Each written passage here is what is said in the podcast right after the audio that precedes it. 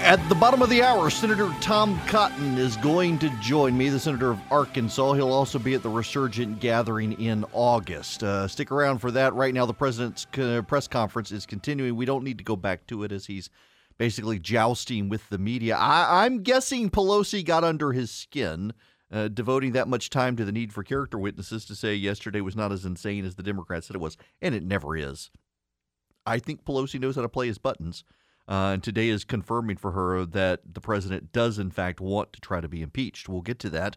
Uh, right now, though, it is Atlanta's Evening News. I am Erick Erickson. The phone number is 404 872 0750 1 800 WSB Talk. One of the things that the president was asked by a reporter is, is Nancy Pelosi says, You want to be impeached? Do you want to be impeached? Well, I don't think anybody really wants to be impeached, but.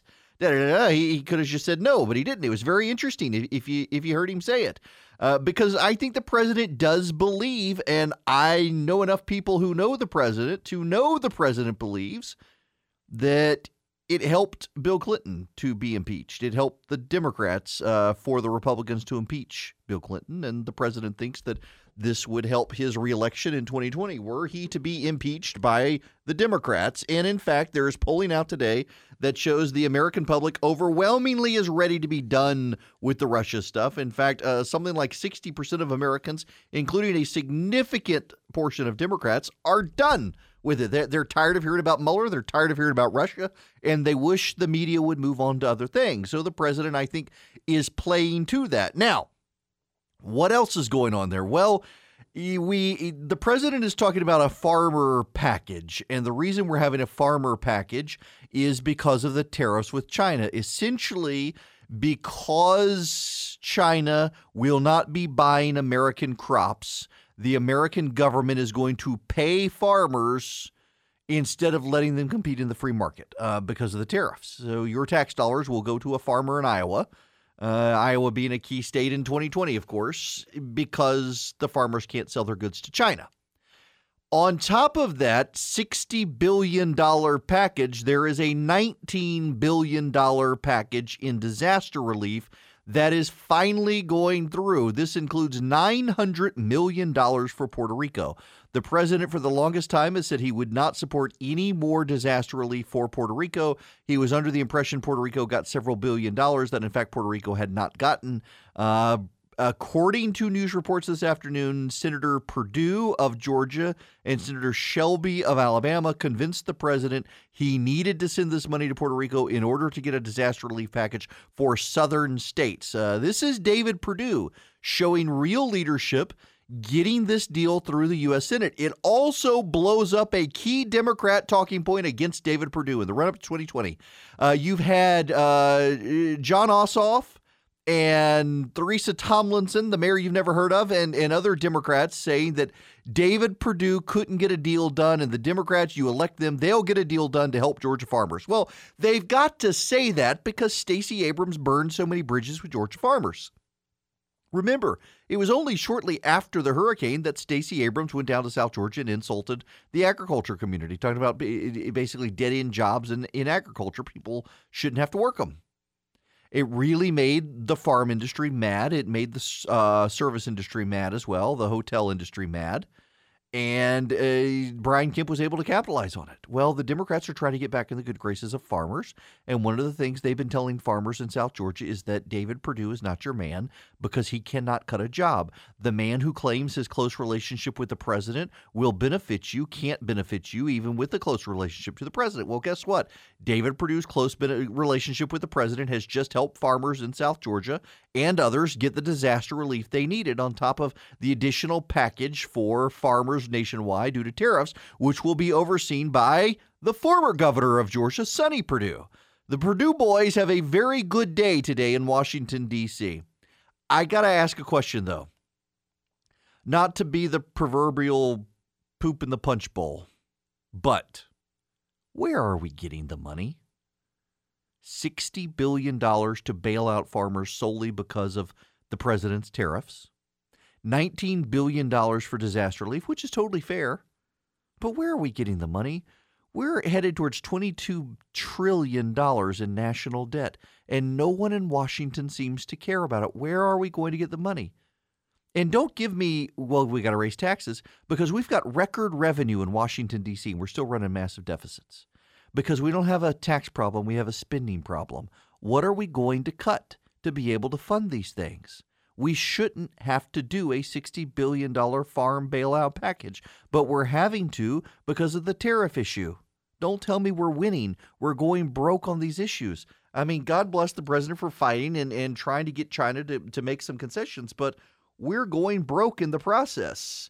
Is this all money needed? I guess so. The 19 billion surely is for disaster relief because of the hurricanes. But the rest of it, where are we going to find the money? We can't just print more money. That will wreck the economy. This is a tried and true economic principle. It causes inflation, despite what left wing socialist economists say. Ask Venezuela. Ask the Roman Empire. But we got to find money from somewhere. I want to tell you guys about an app I have fallen in love with. Uh, I'm so glad they sponsored the show. My buddy Jonathan Last uh, from the Sub Beacon recommended Calm to me a while back, and now my kids use it to help them sleep at night. I use it when I travel. Uh, it's just it's a great app. Um, I'm very enthusiastic about it. Now you're wondering what, what is this app? What, what is Calm? Well, it, you know it's it helps you relax. It can help you go to sleep.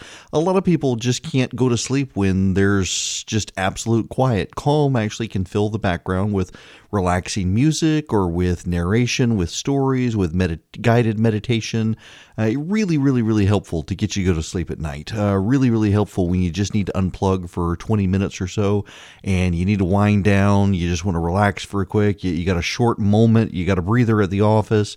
Calm is the app for you. It really, really helps. Now, if you head to calm.com slash Erick, E-R-I-C-K, you'll get 25% off Calm Premium subscription. It includes guided meditations on issues like anxiety, stress, and focus. Includes brand new meditations every day. They've got sleep stories that help you relax. You can head to the magical lavender fields of southern France with Stephen Fry. You can explore the moonlit jungles of Africa with Leona Lewis. They've even got soothing music and more. So right now, my listeners get 25% off a Calm premium subscription at calm.com slash Eric. That's C-A-L-M dot com slash E-R-I-C-K. Get unlimited access to all of Calm's content today at calm.com slash Eric. Get calm, stop stressing, go to sleep.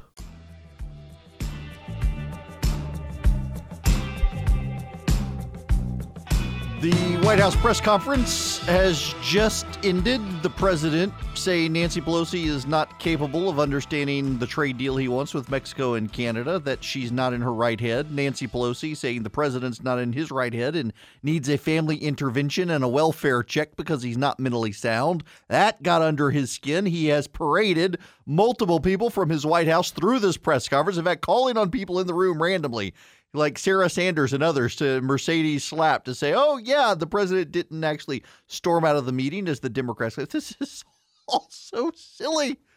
We've got China looking at this and Russia looking at this uh, with glee. We've got Iran looking at this with glee. Interestingly enough, there's a, a news item today that Dianne Feinstein, the uh, ranking Democrat in the what House in the Senate Intelligence Committee, he was seen having lunch today with Iran's foreign minister. I wonder what she's up to. And that I just, man, y'all, it it seems that the world has some serious problems right now, and our leadership in Washington D.C. is too unserious to solve the problems on a bipartisan basis, and that's deeply frustrating. Um, and we've got massive spending issues in play. We've got massive debts. We've got the deficit. Uh, meanwhile, by the way, if we, we have time later, I want to play this audio from Stacey Abrams, who's come out today saying that uh, she did win and that uh, because of her running on identity politics, more people than ever showed up at the polls. I thought they were all suppressed. I, I thought that everyone, Stacey Abrams lost because there were no voters, but now she's saying that she won because so many people turned out. Talk about needing a welfare check. Um, I'm I'm confused. They she lost because of the voter suppression, and now she won because so many people turned out. I I don't know what to think about it. When we come back, though, we got to leave this behind. Senator Tom Cotton is going to join me, Senator from Arkansas. It's going to be at the Resurgent Gathering. If you want to come, text Atlanta to 345 345. And also, He's got a new book out about Arlington National Cemetery. My wife loved it, and we're going to talk about it.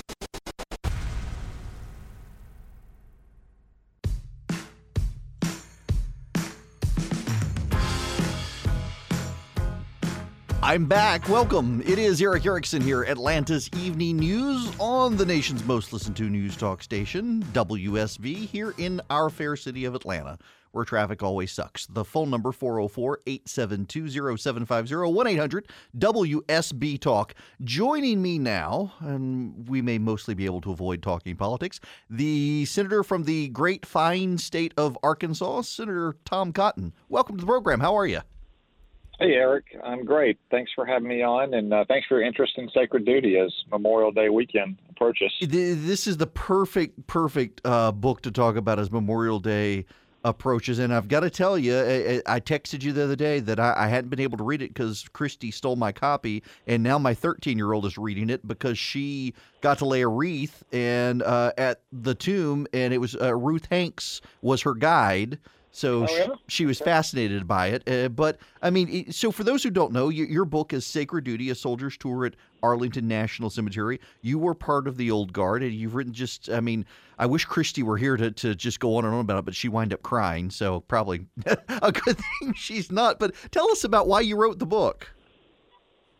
Sure, Erick. I served, as you said, uh, at the old guard in between my tours in Iraq and Afghanistan. And it was a very special time for me. I can't think of anywhere I'd want to serve if I wasn't downrange leading troops. I probably didn't fully appreciate, though, just what a special place Arlington and the Old Guard has in the hearts of our fellow Americans until I got to Congress. Um, when Arkansans come to visit me in Washington, they will usually stay a few extra days and see the sights. And when I ask them, just as I did with uh, young family today, what their favorite stop was, they almost always say Arlington National Cemetery. Um, and when I travel the country, the question I get most often from people who are just meeting me for the first time is what it was like with the old guard at Arlington.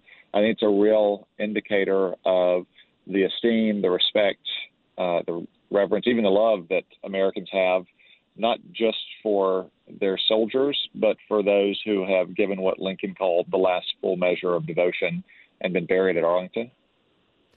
Well, one of the the things that my wife said just really struck her was you, write about not just the the processes of the old garden behind the scenes, but the funerals and, and the amount of respect and reverence that goes into that every single time uh, with steps that could almost seemingly become monotonous and, and yet they're they're carried out with as much devotion as possible every time. And uh, at one point I remember she, I, I forget precisely what part she was reading the book but she said she was just she was exhausted from reading your description of what they were going through just just reading the description. Well it uh it is a very elaborate process to get ready to perform funerals. First it takes a soldier two to three months to even be ready to individually perform in the cemetery. Um, and I write in great detail in Sacred Duty about all the steps to get your uniform pressed on the industrial press machines that each company has in its basement and to build medals from scratch uh, to, training on individual skills like marching to collective skills like folding a flag perfectly to a minute and 55 second standard. Um, and then once you pre- are prepared for that, you do, uh, as I write in Sacred Duty, perform as many as 20 or 30 funerals a day. And as you say, some people might think that that could get monotonous or just be the same funeral over and over again. But in reality, one of the main, um, you know, kind of ethos of the old guard is that every funeral is unique uh, for every family, uh, that is a once in a lifetime moment, and it's a lifetime in the making. And the old guard standard is very simple. Uh, it is perfection. Uh, they're not going to let any mistake mar that moment of honor uh, in that family's memory of their loved one because there are no do-overs in Arlington. All right, uh, I'm I'm talking to Senator Tom Cotton. For those of you just tuning in, he's written a new book, Sacred Duty: A Soldier's Tour at Arlington National Cemetery. It's not a political book, not not something you may expect a sitting U.S. senator to write. Um, and uh, Senator, we live in such politicized days where even the restaurant you go to or the TV show you go to can be politicized and yet it just it was refreshing to me that you've written a book about an esteemed American institution that that really transcends politics and connects with people across uh, partisanship. It's just it, it's an, a remarkable institution that really doesn't get the spotlight. Yeah, Arlington truly is sacred ground. Uh, it's a place that does transcend politics, partisanship, viewpoints. Uh, it doesn't matter whether you're a Republican or uh, Democrat, conservative or liberal. Um, sacred ground for all of our people, uh, which is a bit of an irony that it's become the symbol of reconciliation, healing, unity, because it was born in the ashes of the Civil War. Uh, as I write in Sacred Duty, as many people know, uh, it was uh, the plantation where Robert E. Lee and his wife Mary lived. And when he declined command of the Union Army in April of 1861, he fled to Richmond after resigning his commission and never saw Arlington again. The Union Army crossed the Potomac on the night of May 24, 1861, and occupied that high ground, and they've held it ever since then. Uh, then it became a graveyard for Union war dead, uh, in part because Americans had raised arms against each other to such an extent that every cemetery in the capital was full. Um, but by 1883, after a long and complicated road, when Robert E. Lee's son, Custis Lee, actually, to give you a sense of how deep the commit or deep the attachment is to our nation's name is George Washington Custis Lee. Wow. Yeah, I forgot uh, that. One won a lawsuit in the Supreme Court to win title back to his old family plantation. Uh, he sold it back to the uh, United States government and executed the deed uh, for Arlington. Uh, and the man who accepted that deed on behalf of the United States government was the Secretary of War, Robert Todd Lincoln, Abraham Lincoln's firstborn son. So just 18 years after the Civil War, those two men, uh, whose fathers were the great antagonists in that dreadful Civil War, were able to act in concert to establish our national cemetery. Can you describe because you, you it's referenced in a lot of the promotional material and, and referenced in the book just uh, section 60 of arlington which you refer to as the saddest acre in america. Yeah so section 60 uh, is one of the newer sections in the cemetery which are concentrated in the southeastern corner they're very much working sections many of the cemeteries uh, sections up in the northern and western parts up in the hills are older they're largely full um, but Section 60, like so many in the southeastern corner, is active working sections. But uh, in particular, Section 60 is where those who have been killed in the war on terrorism for the better part of the last 18 years have been buried. So, unlike those other older sections uh, where people are visiting maybe great grandfathers, ancestors from earlier generations as well, or historians, or tourists looking uh, at the old graves, uh, their testament to the heroism and the sacrifice of the men and women uh, who have died alive in defense of our freedom over the last 18 years. And especially on this Memorial Day weekend, there'll be thousands and thousands of visitors there, many uh, loved ones coming to um, see their uh, their lost loved one once again. And while it is known popularly as the saddest acre in America, I prefer to think of it as the noblest acre in America. Senator, the last question for you before we get out of here, and, and thanks again for doing this. But it, you know, we're losing our World War II veterans at, at such a, a, rapid pace right now. The greatest generation and their sacrifice, and I, am just I, I'm I'm very curious on just your thoughts on having now we, we've seen so many of the greatest generation so many of them our grandparents or great grandparents in some cases dying off and and vietnam and korea and now we've got this I, for lack of a better term, almost the, the circle of life and military service in this country of, of younger people now because of 9 11 coming in and, and just the common ties that bind these people to their service to the country. anyone who has served our country in uniform, and especially those who've been on the front lines, whether it's in Afghanistan today or whether it was in Normandy 75 years ago, have a special kind of kinship and camaraderie. Now that uh, that experience is much less widely shared today than it was in World War II or in the first 30 or so years of the Cold War when we had had a draft of compulsory service. Uh, but those kind of ties that bind, uh, you know, cross the generations, and you can see that in Arlington, as I write in Sacred Duty, um, as soldiers from all generations share that soil as their eternal resting place.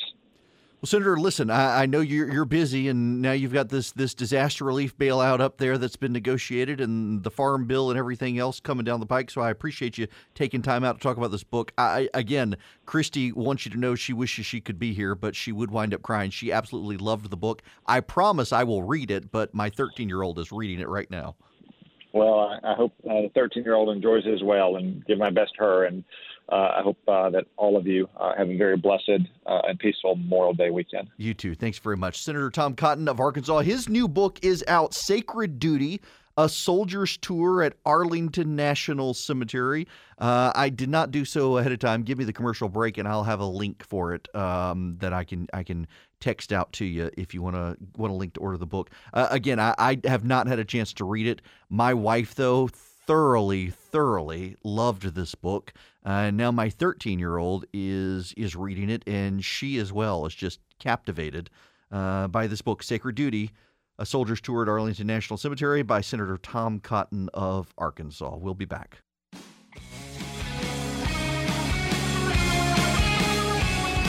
If you would like to order Senator Tom Cotton's new book, Sacred Duty, you can do so by texting WSB to 345345. You'll get back a link to Amazon where you can order Senator Tom Cotton's new book. Again, text WSB to 345345. You will get that book back. Uh, and yes, I do actually every time, just so you know, I ask for an email address. The reason I ask for an email address is because um, the spam sometimes gets into the system and I get charged. The station doesn't pay for this, I do out of my own pocket. And when spam gets involved, um, it drives up my costs. So I have discovered that if I ask for an email address, the the spam bots can't actually do it, and a lot of other people don't either. So uh, saves me some money at least by asking for email. And you may get signed up for my morning email. You can unsubscribe if you want, but nonetheless, you'll get a link uh, to Amazon where you can get Tom Cotton's uh, Sacred Duty. It, just it's it's a great book about Arlington. It's not a political book. He worked for he served in the old guard performing the ceremonies and rituals of Arlington National Cemetery, performing the funerals that happen there, and uh, it, it, it covers it. it. covers the women I, have mentioned before. I, I, talked about it with him on air. My daughter laid a wreath at the Tomb of the Unknowns, and Ruth Hanks, Sergeant Ruth Hanks, who's the fourth woman to serve in the old guard. She was there, and it just it's it's kind of a remarkable thing. So uh, feel free to text WSB to 345345 to get the book. When we come back, we got to shift into politics. Texas passing a Chick fil A Protection Act, uh, firing up progressives who are bringing out their inner totalitarians in their opposition to the law, and also uh, progressives seeking to ruin Georgia's economy over politics. Yep.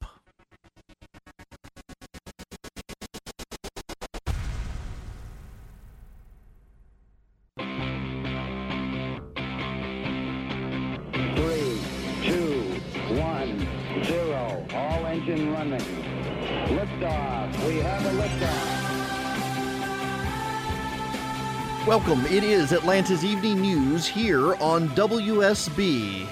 I'm Erick Erickson, and the phone number, if you want to talk to me, is 404 872 0750 800 WSB Talk.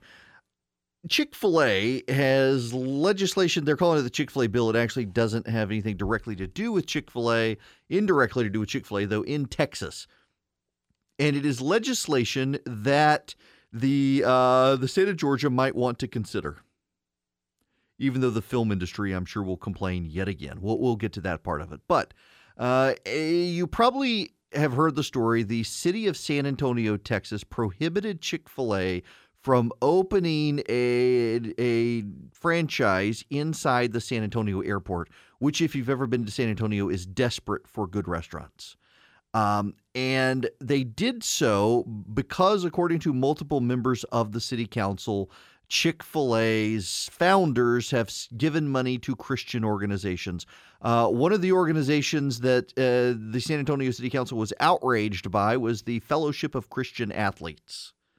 No, I'm not making that up. I wish I was. Yeah, they, they were upset that, that Chick fil A was giving money to that, that, that closed minded, bigoted group, the Fellowship of Christian Athletes, and also to the Salvation Army.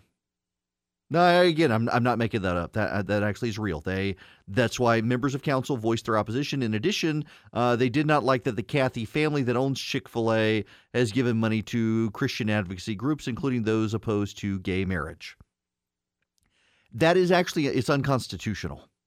Um, it, it is unconstitutional because Uh, people have the right to free expression, and people have the right to freedom of assembly, and the government cannot interfere with those rights. And a government saying you cannot do business with this with our government because you give money to organizations that we don't like. Uh, that's actually discriminatory. Uh, it is the city of San Antonio discriminating against a Christian organization. Uh, that's not even a Christian organization, it just has Christian owners.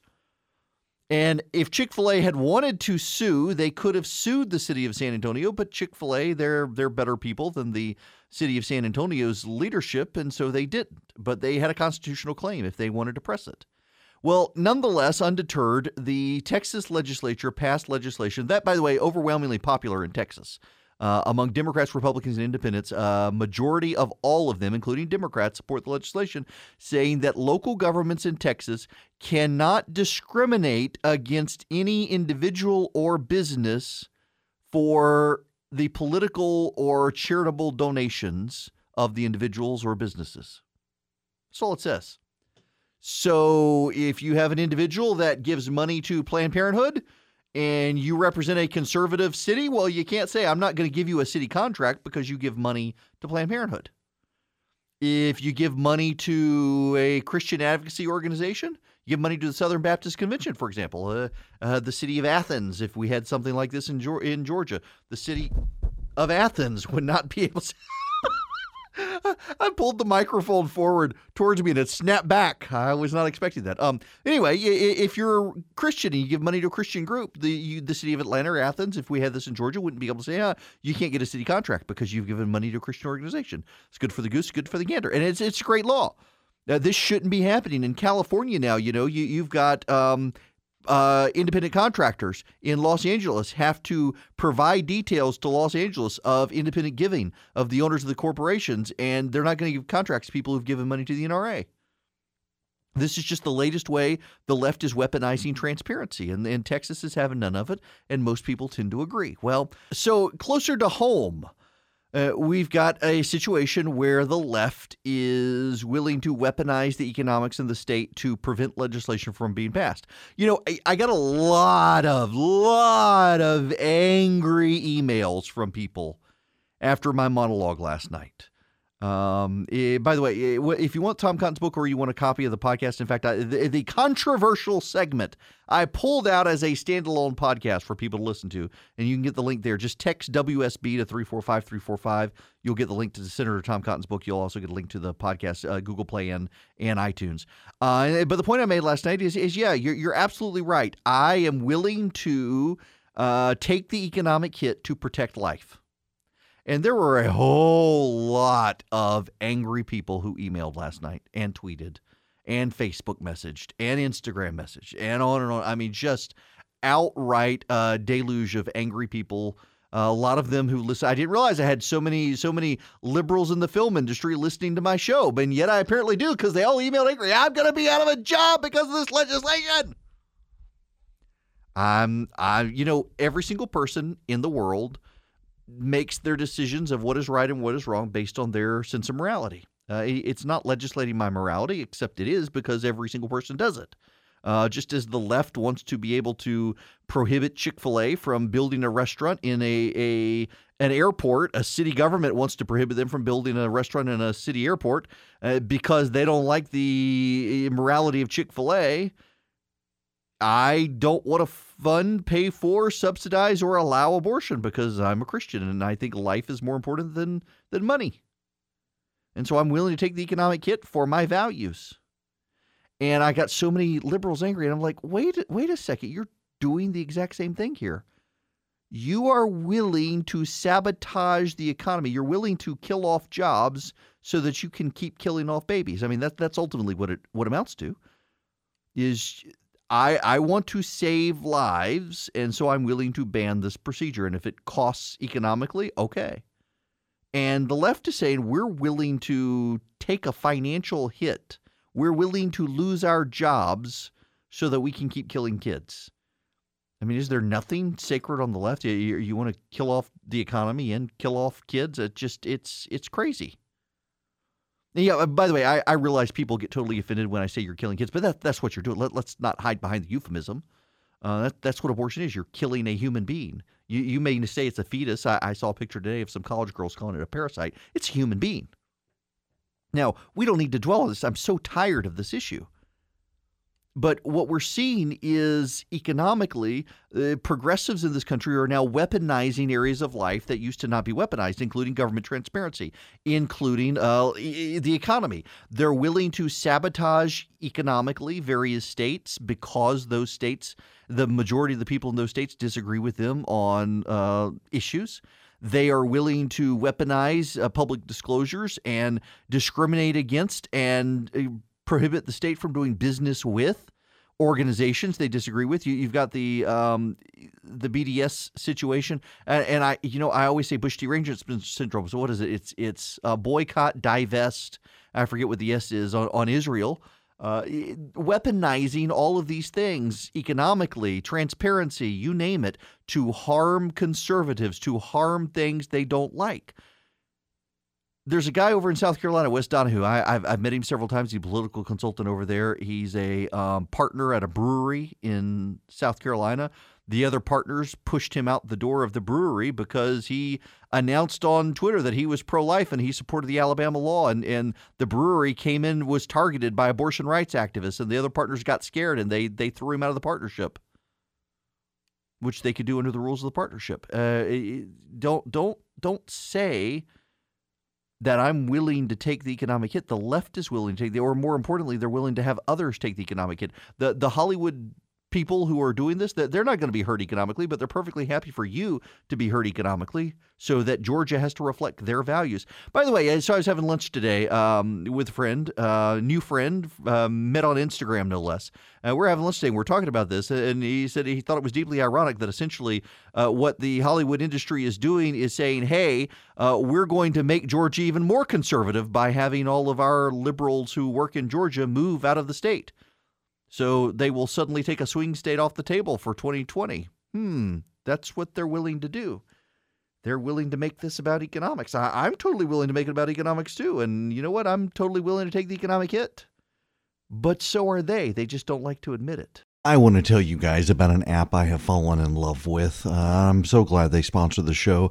My buddy Jonathan Last uh, from the Sub Beacon recommended Calm to me a while back, and now my kids use it to help them sleep at night. I use it when I travel. Uh, it's just it's a great app. Um, I'm very enthusiastic about it. Now you're wondering what, what is this app? What, what is Calm? Well, it, you know it's it helps you relax. It can help you go to sleep. A lot of people just can't go to sleep when there's just absolute quiet. Calm actually can fill the background with relaxing music or with narration, with stories, with med- guided meditation. Uh, really, really, really helpful to get you to go to sleep at night. Uh, really, really helpful when you just need to unplug for 20 minutes or so and you need to wind down. You just want to relax for a quick. You, you got a short moment. You got a breather at the office. Calm is the app for you. It really, really helps. Now, if you head to calm.com slash Erick, E-R-I-C-K, you'll get 25% off Calm Premium subscription. It includes guided meditations on issues like anxiety, stress, and focus. It includes brand new meditations every day. They've got sleep stories that help you relax.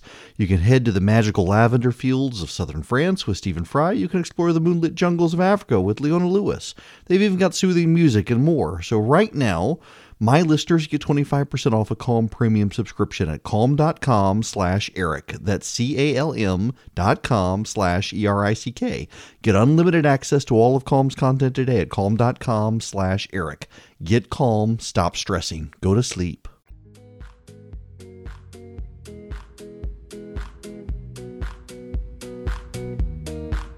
It is 26 after the hour. I am Erick Erickson. This is WSB, and I want to go to Les in Dallas. You're up next. Welcome. Hello. Hi, hi there.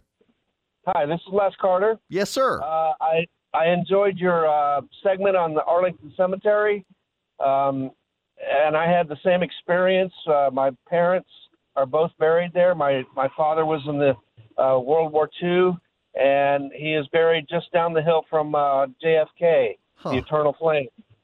Wow. Um, and I just want to, I appreciate you bringing that segment up. It was uh, gave me chills.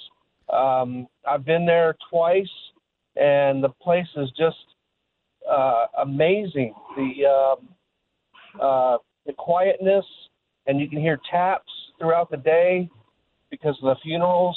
Mhm. And uh, uh, I'm gonna I'm, I'm gonna get that book uh, that you were. Yeah, well, about. look, I will make it easy for you, and thanks for calling in. All, all, all any of you have to do is text WSB to 345 and I'll send you back a link so that you can order Tom Cotton's book. It, it really is a, a, a fantastic book. Uh, if you we'll try to re-air the interview. You can always get the podcast as well. If you text WSB to 345 you'll get the podcast link as well um, as, as Senator Cotton's book.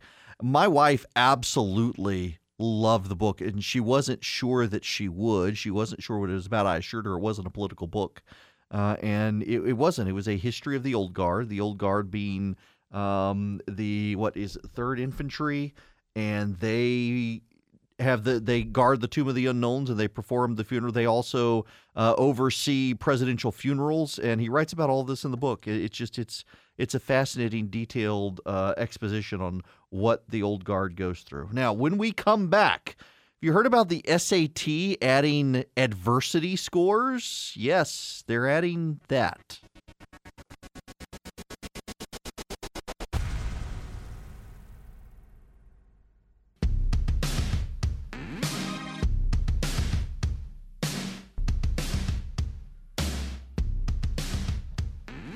Hi there.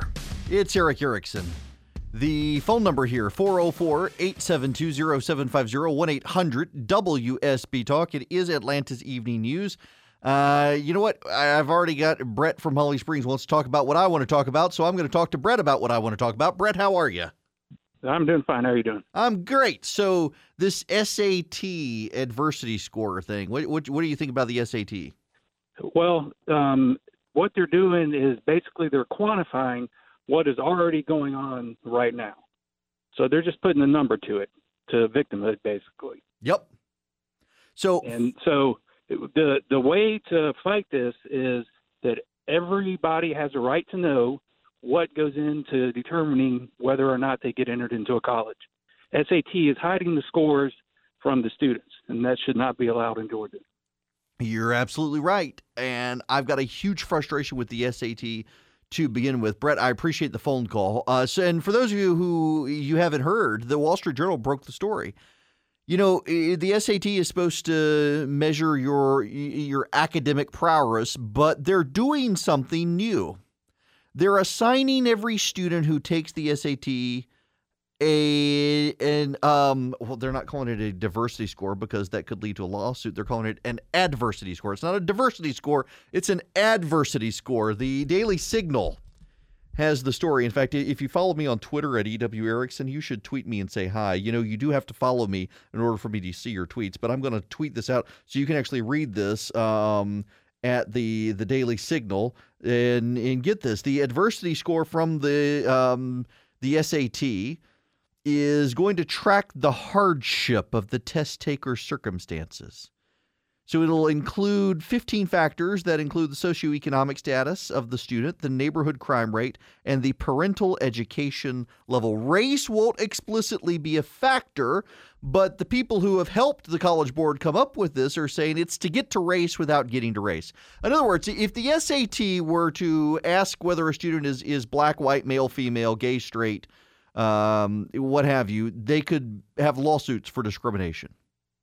But they know if you live in a high crime area, in a single family home, and in an urban area, the odds are you're you're minority. You're not white. And they want to give bonus points to you.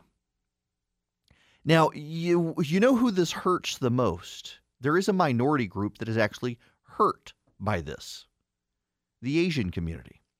And that has a lot to do with why they're doing it because of Harvard University.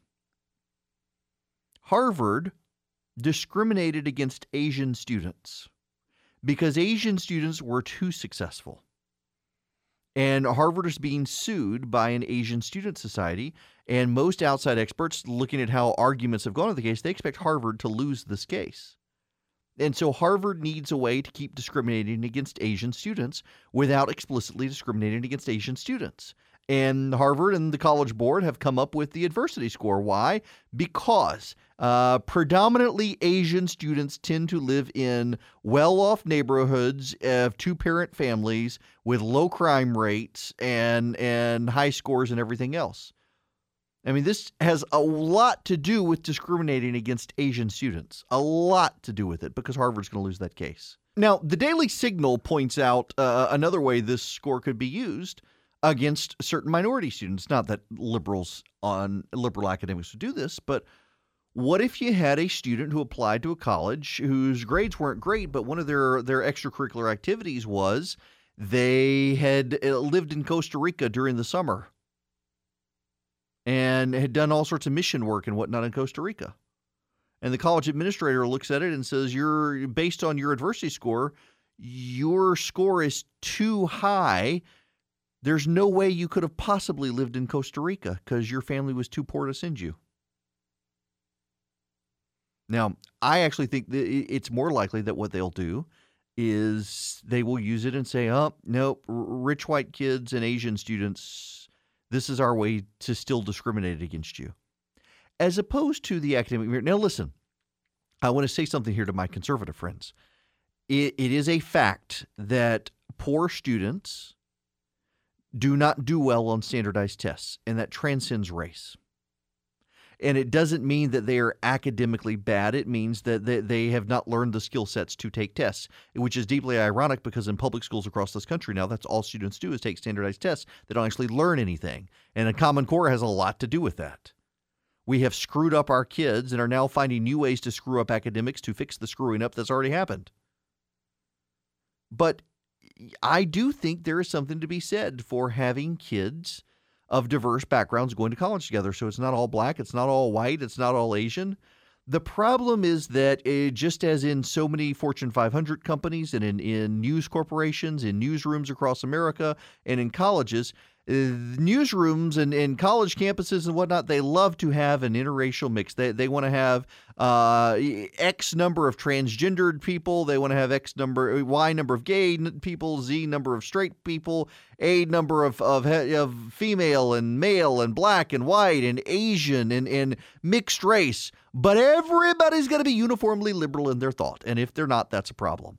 Uh, the left loves to practice diversity so long as it's only skin deep. If you think for yourself, God help you. And that's a real problem. But the College Board, again, I, I can't help but think the Wall Street Journal is absolutely right here that Harvard is going to lose a case. Harvard discriminated against, allegedly, uh, Asian students on their college campus. And Harvard needs a way to keep discriminating and they've come up with this new way to discriminate against people. Um, you can't just take the SAT anymore. You have to also be assigned an adversity score by the SAT that's going to factor in. And by the way, the student's not allowed to know it. Student won't know what the adversity score is. I personally think maybe it's time to stop taking the SAT. I always I took the ACT anyway. I didn't take the SAT, but maybe it's time to stop valuing standardized tests altogether. And in additionally, in secondary education, let teachers actually teach.